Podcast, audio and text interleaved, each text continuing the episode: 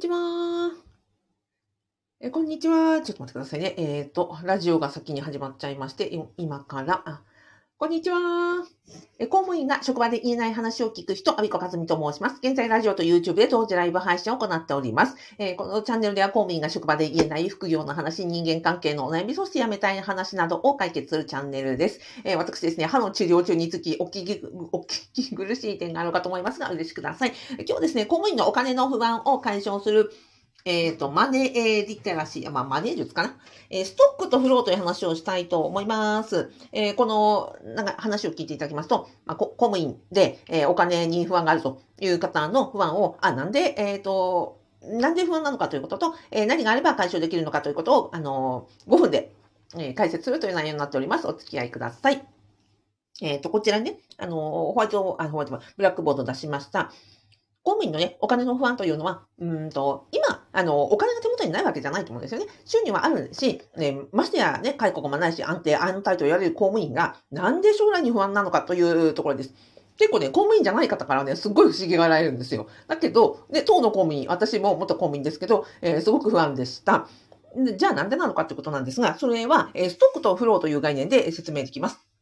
お金の不安にはですね、えっ、と、2種類ありまして、ストックというのは、えっ、と、溜まる方ですね。で、フローというのは流れの方です。で、お風呂を思い浮かべていただくとわかるんですが、お風呂の、こう、風呂釜にね、えっ、と、お湯を入れるじゃないですか。で、お湯を入れて、で、こう、下に線が、あの、キュッと締まっていれば、そこに溜まりますと。で、この溜まった水のことが、えーストック、えー資産になりますと。蓄えですね。で、この流れてくるお湯を入れる方のこの蛇口が開いている状態のことをお風呂収入ですよ。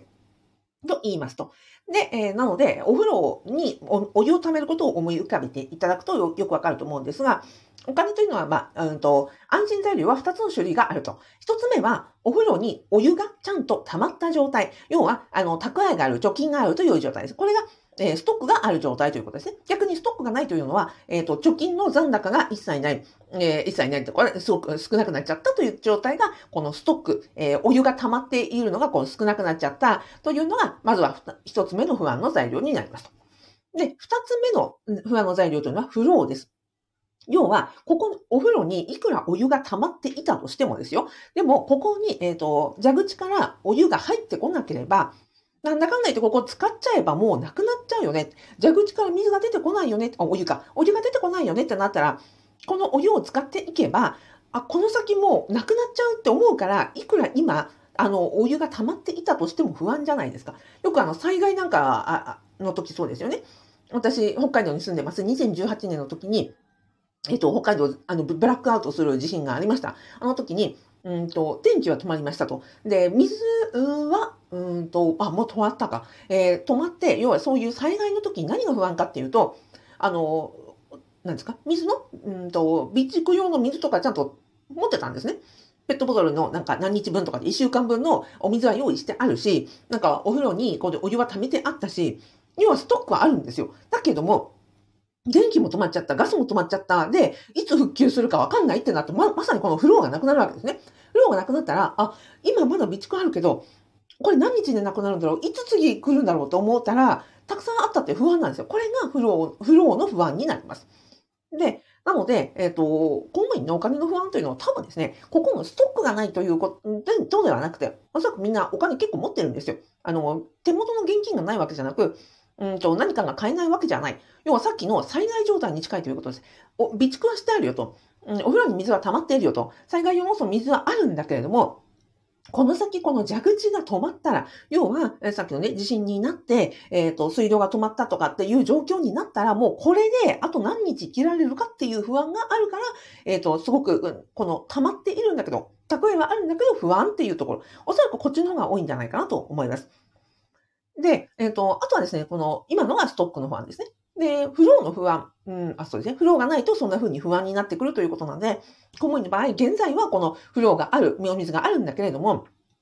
えー辞めましたと、退職しましたと。で、昔はここ年金というフローがあ、ね、あ、昔だって今もありますね。えー年金というフローはあるんだけれども、ここだって結構いつ止まるかわかんないじゃないですか。うん、もしくはそのね、今はじゃあじゃあ出てますよ。統計で言えば、えっ、と、元公務員の共済年金の受給の統計的なデータでは、月16万円の、えっ、と、受給されているというのが統計で出てます。えっ、と、厚生年金の受給は、まあ、月13万円が平均だというふうに統計で見ました。ということは、今受給されている方々は、ここね、16万円とか13万円とかが毎月入ってきますよと。まあ、これはね、加入年月とかにもよりますけれども、まあ、平均っていうそんな感じ。だけど、このね、年金という蛇口もさ、どんどんどんどんこう狭くなっていて、細くなっていってね、な、ねって言ったらここ、ね、あの、使うペースが多ければ多いほど、使うというのはこっちです。お風呂の線ですよね。下の線が、あの、ガバッと抜けていったら、ジャーって流れていっちゃうじゃないですか。で、これがその収入と支出。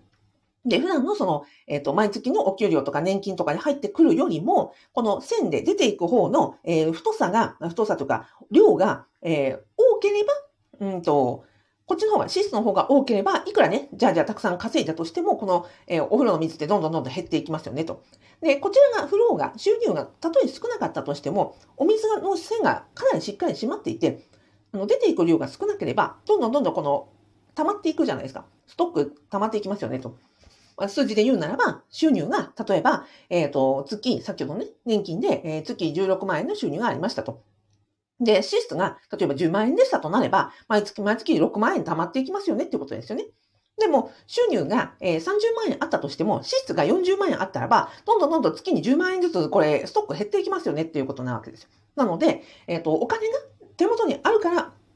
安心ではないということはお分かりいただけたと思います。災害時のお風呂のように、あの、お水のように、今手元にたくさん貯金があったとしても、先ほどのここが止まったらどうしようとか減ったらどうしようという不安があるので、えっ、ー、と、不安であるということ。それから、えっ、ー、と、まあ、ストックがなければ、ましてやここのね、ストックが、あの、何かね、大きな支出があってとか、教育費があってとか、ここのストックがなくなってしまっては、いくらここ稼いでいても、すぐすぐね、支出で、月々の支出で出ていきますから、なんかたまらないなって、頑張頑張って頑張って働いて収入があるんだけどもたまらないなとか、えっ、ー、と、収入よりも支出の方が多ければ、溜まっていたのにどんどんどんどん減っていくなというので、不安になると。この二つの要素になりますと。じゃあ、今のご自身の不安がどちらかを見定めていただき、えっ、ー、と、まずは、えストックがない。要は蓄えがなくて、今ね、支出の方がえっ、ー、と、多くてストックがないのであれば、やっぱりもうやるべきことはここですよね。支出を減らしていくよりもしか、あの、仕方がないと。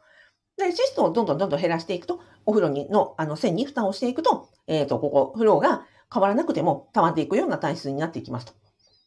ということです。で、ここがちゃんとストックが溜まっていけば、貯金が溜まっていけば、これで利子収入が得られたりとか、あとここをね、投資に回して、えっ、ー、と、例えば投資信託を買うとか、まあ、株を買うとか、いうことで、お金に働いてもらうようなこともできますので、まずは、え第1弾目の解消法というのは、支出を減らして、えまあ、貯金を増やしていく、蓄えを増やしていく。で、第2段階は、えっ、ー、と、フローが、な、あの、フローがなくなってしまうんじゃないかというところは、やっぱり在職中から先ほどの、え、資産のため、これをお金に、がお金に働いてもらうような、えっ、ー、と、資産、えー、のやりくりをし、そしてフローを作っていくと。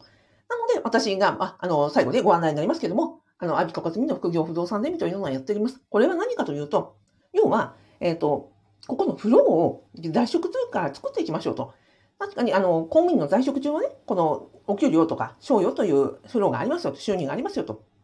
だけれども、今後、例えば、えっ、ー、と、退職した後とか、まあ、在職中もね、これが多ければ多いほど効果が溜まっていくわけですから。なので、ここ、在職中に、えっ、ー、と、職場に、許可を得ず、え、年間500万円未満、もしくは、えー、4等救出以下であれば、までであれば、えー、健常許可申請も、えいらずに、あの、取らずに、このね、家賃収入を得ることができますから、これって、ストックも増えるし、えっ、ー、と、フローも増えますよね、ということで、えー、アルカガズミの副業不動産ゼミをやっているところです。ですので、えっ、ー、と、あ、まずはそのね、まあ、物件を買うというのもお金がかかるんじゃないかというふうにおっしゃれるかも、あの、方もいらっしゃるんですが、確かにその通りです。なので、まずはね、副業不動産ゼミに入られて、一番ね、あの、お勧めをしているのは、ここの、ここみんなで取り組んでます。支出を減らす、あ、減らす、あ、そうだよね。うん。支出を減らす方法ということで、えっ、ー、と、取り組みをしております。で、そのね、ためのあの集まりとか、えー、情報提供もしています。なので、えっ、ー、と、まずはここを減らして、で、ここを増やして、そして、えっ、ー、と、不動産ね、の在職中にえ収入を増やすのを勉強していきましょう。実践していきましょうということで、えー、コミュニティやオンラインスクールを運営しておりますので、ご、えー、動画の概要欄に、えー、説明の無料動画セミナーをつけてますので、よかったら見てみてください。で、えっ、と、午前ですが、今日を、4月22日、えー、夕方4時からですね、えっ、と、このまさにマネーリテラシーの話をする、えー、今更聞けない、えー、現役公務員が可処分所得を増やすための、えー、給与明細の見方、そして源泉徴収票の見方、そういうですね、ズームセミナーを開催いたします。えこちらもですね、あの、メルマガ登録していただきますと、無料でご招待しております。えー、動画の概要欄とラジオの説明欄に、私のそのメルマガ登録フォームがありまして、登録いただいたらすぐに折り返しのメールで、あの、あれですよ。あの、今日のズーム URL 貼っ付けてますので、そちらをご覧ください。で、あの、必要なくなりましたらすぐにね、あの、解除もできますし、あの、スパムとかもお送りしませんのでね、今のお話で、あの、ご興味いただきましたら、ま、まさにこんな話も出てきますので、えー、よかったらご参加ください。はい。ではでは、えーと、あ、ラジオでは、スーさん、ありがとうございます。あ、メロピノさん、こんにちは。ありがとうございます。ではでは、えーと、今日もどうもありがとうございました。えっ、ー、と、今日ですね、あの、夕方4時からご参加いただける方、えー、お会いできることを楽しみにしております。お、スーさん、夕方のセミナー参加させていただきます。あ、嬉しい。スーさん、あの、じゃあ私の、聞くというよりですね、あの、私の助けてください。助けてください。はい。じゃあ今日もどうもありがとうございました。最後にハートをお送りするのを忘れてた。えっ、ー、と、見ていただきましてありがとうございました。あなたにいいねと感謝のハートマークをお送りして終わりたいと思います。メロピザさんありがとうございます。